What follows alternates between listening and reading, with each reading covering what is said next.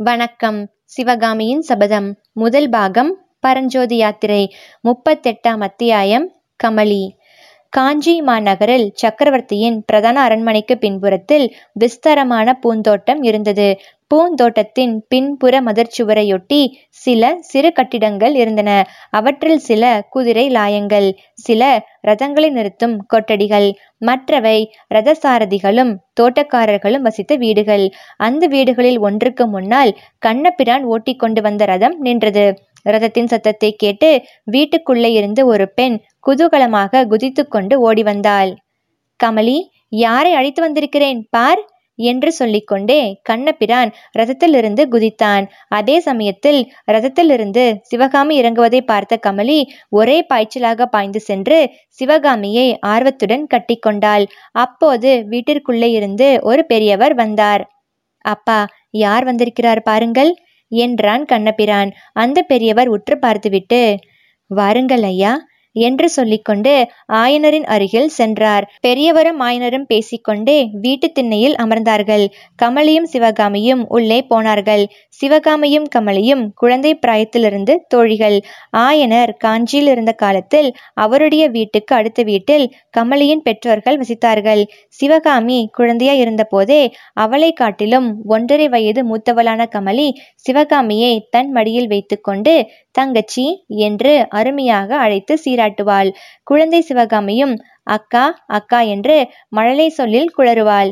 இவ்வாறு ஆரம்பித்த குழந்தைகளின் சிநேகமும் நாளுக்கு நாள் வளர்ந்து வந்தது. ஆயனர் காட்டுக்குள்ளே சென்று வீடு கட்டிக்கொண்டு வசிக்க தொடங்கிய பிறகு கமலி அடிக்கடி அங்கு வந்து மாதக்கணக்கில் தங்கியிருப்பாள்.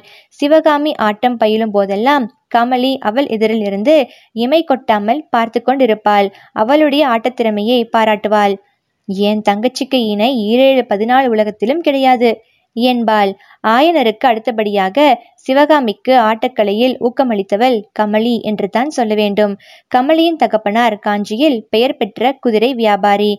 அரேபியா முதலான வெளிதேசங்களிலிருந்து அவர் குதிரைகள் தருவிப்பார். மாமல்லபுரத்து துறைமுகத்தில் கப்பலில் வந்து குதிரைகள் இறங்கும்.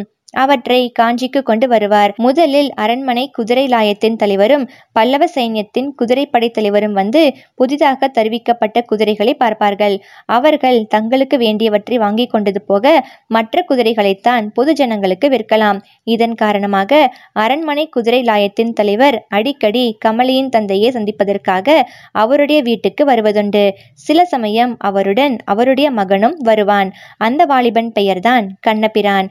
தந்தைமார்கள் இருவரும் குதிரை பரிவர்த்தனை விஷயமாக பேசிக் கொண்டிருக்கையில் மகனுக்கும் மகளுக்கும் இடையே இருதய பரிவர்த்தனை நடந்து கொண்டிருந்தது.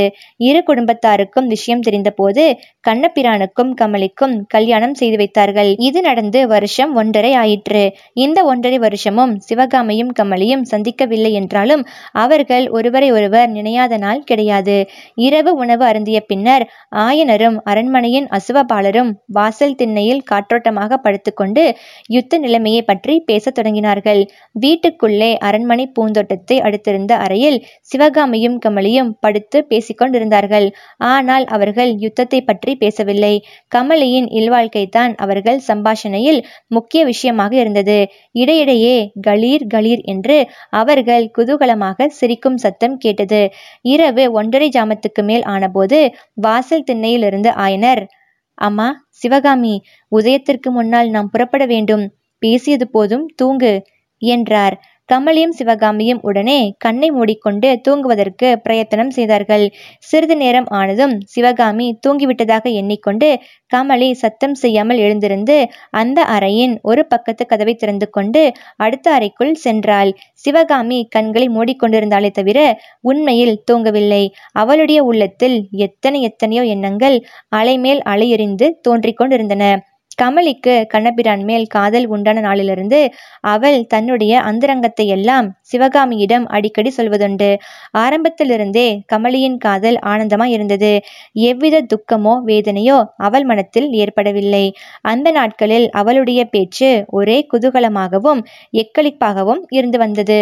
கல்யாணத்துக்கு பிறகு அந்த தம்பதிகளின் இல்வாழ்க்கையும் அவ்விதமே குதூகலமாய் இருக்கிறது என்பதை இப்போது சிவகாமி தெரிந்து கொண்டாள். ஆனால் தன்னுடைய காதல் மட்டும் ஏன் இவ்வளவு வித்தியாசமாக இருக்க வேண்டும்? அதில் எத்தனை வேதனை எத்தனை ஆத்திரம்? எத்தனை கோபதாபம் கமலியின் குதூகலமான காதலுக்கும் தன்னுடைய வேதனை மயமான காதலுக்கும் உள்ள வித்தியாசத்தை எண்ணி பார்க்க பார்க்க தனக்கு தகுதியில்லாத இடத்தில் காதலை செலுத்தியதுதான் தன்னுடைய துன்பங்களுக்கெல்லாம் காரணம் என்று சிவகாமிக்கு தோன்றியது.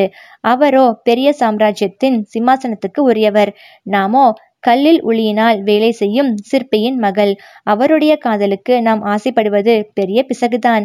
ஆனால் இந்த பிசகுக்கு காரணம் யார்? இந்த ஏழை சிற்பியின் மகளை தேடிக்கொண்டு அவர்தானே வந்தார்.